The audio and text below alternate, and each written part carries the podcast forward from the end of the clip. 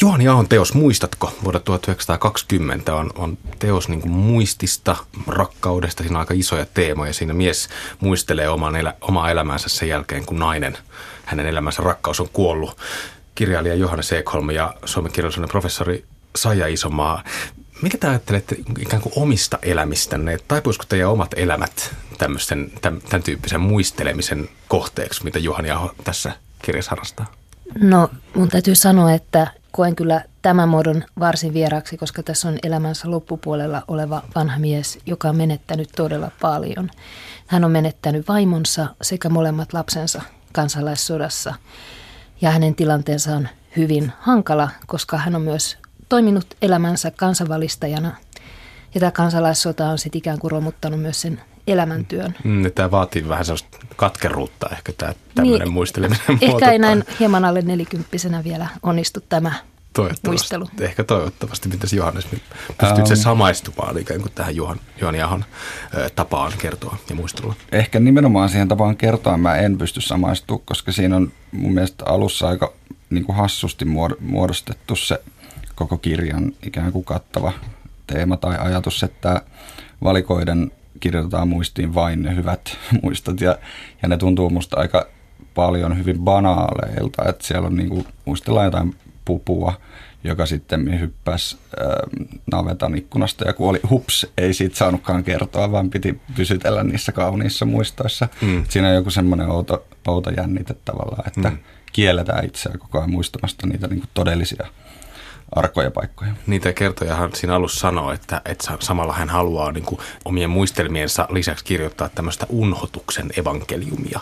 Mitä, mitä se tarkoittaa? Millainen kuva ikään kuin muistamisesta ylipäätänsä tästä muodostuu? Kyse on nimenomaan semmoisten traumaattisten tapahtumien jälkeisestä muistamisesta, että ei ole mitä tahansa muistamista. Että kuten sanottu, niin hyvin traagiset elämänvaiheet taustalla – ja henkilö on menettänyt kaiken ja hän mietti jopa itsemurhaa ja sitten hän ikään kuin löytää tämän unhottamisen omaksi selviytymiskeinokseen tästä elämän ongelmasta, että, että se on hyvin erityisestä trauman jälkeisestä muistelusta kyse. Mm tietysti sijoittuu siihen sisälle sodan jälkeiseen tilanteeseen. Se avataan tuossa romaanin, romaanin alussa, mutta mä itse asiassa sen, tämän lukeminen ikään kuin traumakertomuksena, se ei, se ei tullut ekana mun mieleen, koska tässä on niin vahvasti semmoinen niin kuin kivojen asioiden etualaistuminen tämän henkilön Niin, siinä on mun mielestä just se ristiriita, että mä, ää, tuli yhtäkkiä mieleen, että Nietzsche moraalin alkuperässä kirjoittaa just siitä, että unohtaminen on etuoikeus ja unohtaminen on ikään kuin jonkunlaisen ylevyyden ehto ja muistaminen on aina jonkunlainen rangaistus. Ja sitten jollain tavalla tässä kirjassa on mun mielestä just läsnä, että siinä ei ole unohdettu niitä traumaattisia kokemuksia, vaan ne ikään kuin on siellä, mutta ne on myös koko ajan kiellettyjä. Että ne koko ajan niin kummittelee, mutta kertoja on semmoisessa tavallaan neuroottisessa suhteessa. Niin. Kyllä, ja tässä on kiinnostavaa se, että että tässä oikeastaan esitetään kaksi vaihtoehtoista tapaa suhtautua näihin asioihin. toinen on se kristillinen anteeksiantamus ja toinen on tämmöinen unohtaminen ilman anteeksiantamista.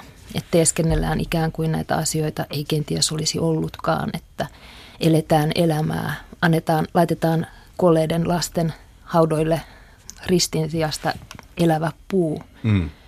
Ja tämä on hyvin erityinen tapa sitten suhtautua tähän, mutta se on kiinnostavaa, että Aholle on tyypillistä, että hän asettaa vaihtoehtoiset tavat suhtautua asioihin muissakin teoksissa rinnakkain ja ikään kuin valitsee niistä toisen. Mm. Ja tässä se on nyt se unhottaminen, joka on siis hänen kuolleen vaimonsa hänelle esittämä elämänasenne. Mm. Jotenkin tämä niin lapsuus ja aikuiseksi kasvaminen, rakkauden kaipuu – rakkauden, lopu, sen kaipuun täyttyminen ja, ja loput kuolema, nämä on, tämä on niin kuin se tarinakaari tässä, tässä muistelussa.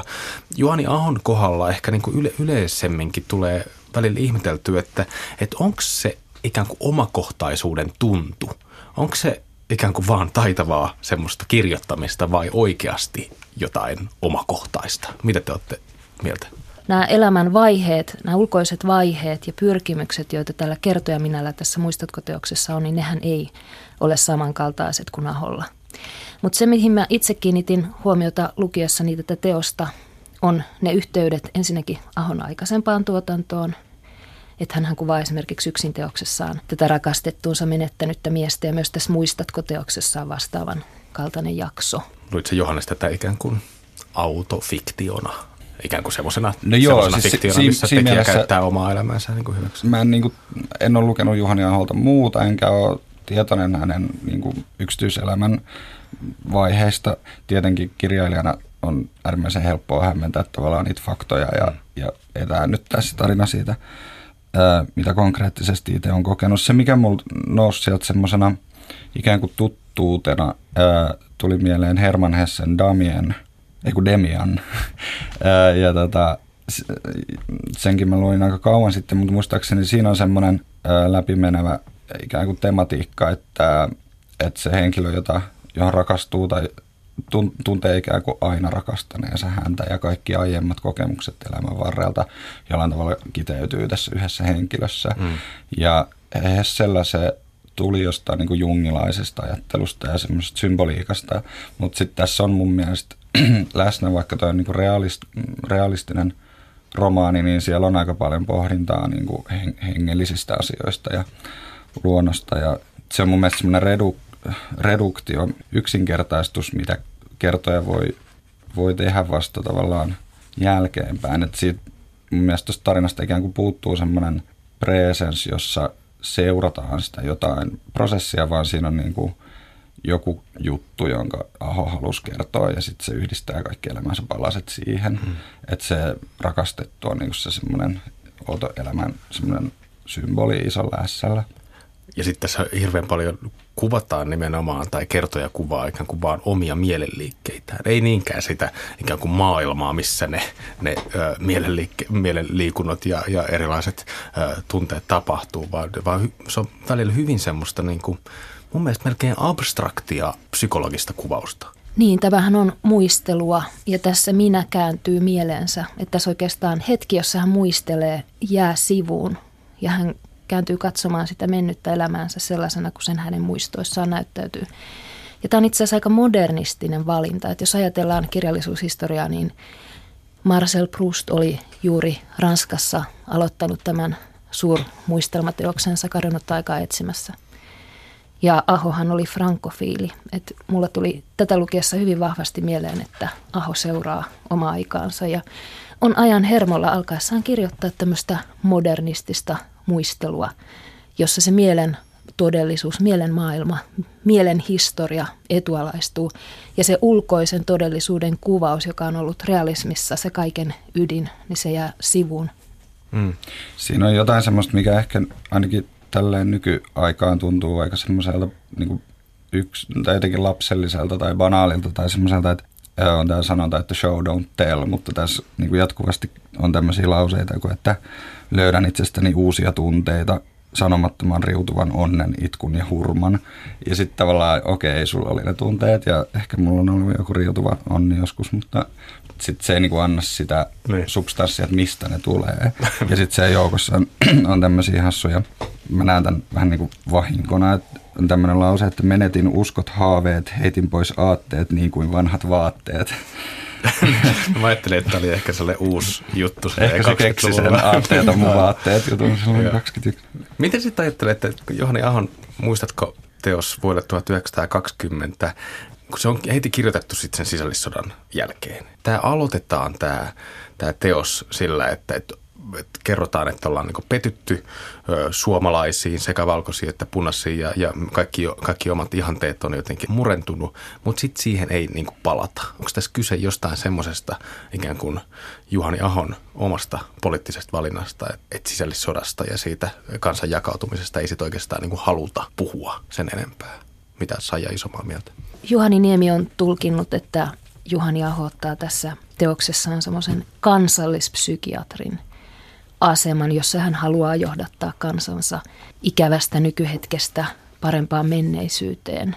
Ja jotenkin ajattelisin, että, että tässä ehkä on sellainen asetelma. Siis meidän on tietysti vaikea eläytyä tästä hetkestä käsin siihen, että miltä se elämä tuntui silloin kansalaissodan aikaan, kun oltiin niin syvästi petytty punaisiin ja valkoisiin myös. Tässähän korostetaan sitä, tämä minä-kertojan pettymystä myös valkoisten toimintaan. Ja siis Juhani Ahohan oli itse varsin masentunut tutkimuksessa on puhuttu tämmöisestä sivistyneistön kansakuvan murroksesta, jota erityisesti kirjailijat niin kuin Eino Leino ja Juhani Aho tässä nyt osoittaa. Aho ikään kuin tässä nyt alkaa käsitellä tätä, että hän alkaa miettiä, että miten voidaan rakentaa uusi identiteetti ja lähteä eteenpäin, kun kaikki tuntuu hajonneen. Sitä identiteettiä ja tulevaisuutta lähdetään etsimään sieltä menneisyydestä. Mm. Et mä näkisin, että tässä ikään kuin etsitään menneisyyteen katsomalla sitä, että keitä me olimmekaan, mikä elämässä on tärkeää ja mitkä olivat ne aatteet, jotka meitä kannattivat aikaisemmin. Mm. Ja sitten ikään kuin siitä saadaan se uusi tulokulma tulevaisuuteen. Niin, tuossa mun mielestä sekä alussa ja lopussa niin toistuu se ajatus, että tämä kirja on kirjoitettu just kansalle tai mm. parannuksena, jotka va- kaikki, jotka vaeltavat pimeydessä ja epätoivossa, eivätkä tiedä, missä on heidän elämänsä lähde – miten se on löydettävissä. Aika semmoinen suureellinen mm-hmm. tavoite jollain tavalla. Ja suureellinen se tietysti oli ollut koko sen niin 1800-luvun lopun ja sen 1900-luvun alun, jolloin tämä koko Juhani Ahon sukupolvi on niin kuin rakentanut sitä tulevaa yhteisöä. Niin, no. mutta siihen nähden just tuntuu melkein sivulle 200 saakka 270, niin, niin viipyillään siellä lapsuudessa ja sitten ne muistut on just semmoisia, että mm. murhainen puraisi pikkusiskoa ja sisko itki. Että ne tuntuu niin kuin tosi oudon niin kuin kepeältä mm. verrattuna mm. siihen isoon Mä luin muuten niitä jotain aikalaiskritiikkejä. Tämä, oli, tämä sai aika semmoisen melkein hurmioituneen vastaanoton ö, aikanaan. Ja, ja tämä oli just se asia, mistä sitä kiitettiin.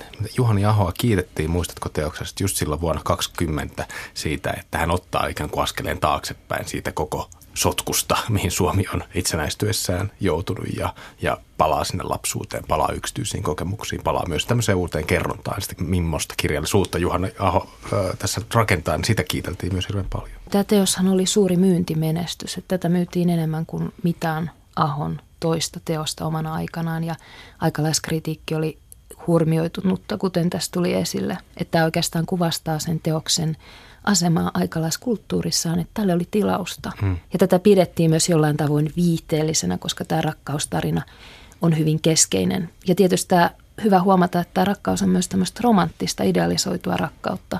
Ja tässähän tuodaan teoksessa esiin se ajatus, että nämä henkilöt on tarkoitettu toisilleen, eivätkä he pysty olemaan kenenkään muun kanssa onnellisia. Ja sitten kuoleman jälkeenkin vielä se yhteys säilyy, kun tämä kuollut vaimo ikään kuin – lohduttaa miestään olemalla läsnä hänen elämässään. Johannes Ekholm ja Saija Isomaa. Mä mietin sitä, että kun 1800-luvun lopulla, kun lukee niitä Juhani Ahonkin tekstejä esimerkiksi jossain, mä luin just ton heränneitä teoksen, mikä on mielestäni aika hauska sellainen kansankuvaus just, että siinä toistuu tämä sama teema, mikä tässä, että ylioppilas palaa kansan pariin ja löytää sieltä sen ikään kuin ihanne yhteisön ja tässä, tässä leikitellään sillä samalla, mutta puolivälissä tätä teosta sanotaan, että tämä kertoja kertoo, että, että tulipa kuka tuli, ne saavat näistä tietää, kuinka täällä on oltu ja eletty ja iloittu ja voidaan elää ja pitäisi elää ja iloita. Että, että jotenkin tämä on niin kuin hirveän vahvasti kirjoitettu juuri niille, jotka tulee myöhemmin, myöhemmille suomalaisille. Tässäkin on. Miten te ajattelette, että mikä, mikä tämä tuleva yhteisö voisi olla? Niin kelle tämä on kirjoitettu? Onko se niin 60-luvun hipit tai nykyiset diginatiivit, jotka tätä, tätä pitäisi lukea? Mun mielestä siinä on selkeästi semmoinen nationalistinen pyrkimys, jota ei esimerkiksi siinä Toivo Pekkasen tehtaanvarjossa ole. Et mun mielestä se Pekkasen kirja, vaikka se ilmestyi alle kymmenen vuotta myöhemmin, niin siinä on selkeästi semmoinen jotenkin rationaalisempi ja maanläheisempi ja, ja siihen niin kuin poliittiseen nykyhetkeen kytkeytyvä ää, kertomus. Tässä kirjassa on paljon semmoista, mikä tuntuu niin kuin jo siinä kontekstissaan vähän niin kuin vanhanaikaiselta. Mä yritin vähän niin kuin skannata, että mitä muuta siihen aikaan on tullut. Esimerkiksi Thomas Mannin ää, Kuolema Venetsiassa tai tai tota, Taikavuorin, ne on kaikki tullut jo tätä ennen, puhumattakaan vaikka Walt Whitmanin sieltä Leaves of Grassista, joka on tosi semmoinen niin eroottinen runoelma, mutta sitten tässä pysytellään tosi semmoisessa turvallisessa niin kuin, vähän niin kuin kristin uskon synnin käsityksessä ja kaikki ruumiillinen on pahaa ja epäpuhdasta ja mm. pitää jotenkin piestä pois ja halutaan, että sielu on jotenkin yhtä hoidettu kuin äidin taimilaiva, josta äiti poimii pienimmätkin johdakkeet ja vesi heidän enteet. Musta se suuntautuu niinku just semmoiselle oudolle mielikuvalle jostain menneisyyden tulevaisuudesta, mutta ei semmoiselle todelliselle tulevalle, koska sitten esimerkiksi just se Mika Valtarin suuri illuusioni, joka tuli seitsemän vuotta tämän jälkeen, niin se on mun mielestä tosi semmoinen niin modern, tai niin kuin nykyaikainen, tai semmoinen, että, mm. että ne nuoret on kiinni sen ajan aatteissa ja spekuloi jostain feminismistä tai jotain tämmöistä. Ja... Niin onko tämä niin sellainen 1800-luvun joutsen laulu tai jotenkin viimeinen merkki siitä, siitä fenomaanisesta projektista? Mä näkisin tässä myös Juhan Jahon roolin kansalliskirjailijana. Että hänellä oli aivan erityinen asema ollut tässä vaiheessa, kun hän tämän teoksen teki jo pitkään. Että ajateltiin, että hän on Suomen johtava kirjailija ja mietittiin, että kuka hänen manttelin periänsä tulee olemaan, että onko se sillanpää. Ja monet ajattelivat, että se on sillanpää. Mutta ikään kuin Aho tässä teoksessa kokee velvollisuutta myös lohduttaa kansaansa ja sen takia hän kirjoittaa tällaisen teoksen. Koska jos katsotaan Juhan Jahon koko tuotantoa, niin 1891 tuli tämä yksin teos, jossa on tämä kauhistuttanut kohtaus, jossa minä kertoja viettää jouluyön prostituoidun kanssa Pariisissa.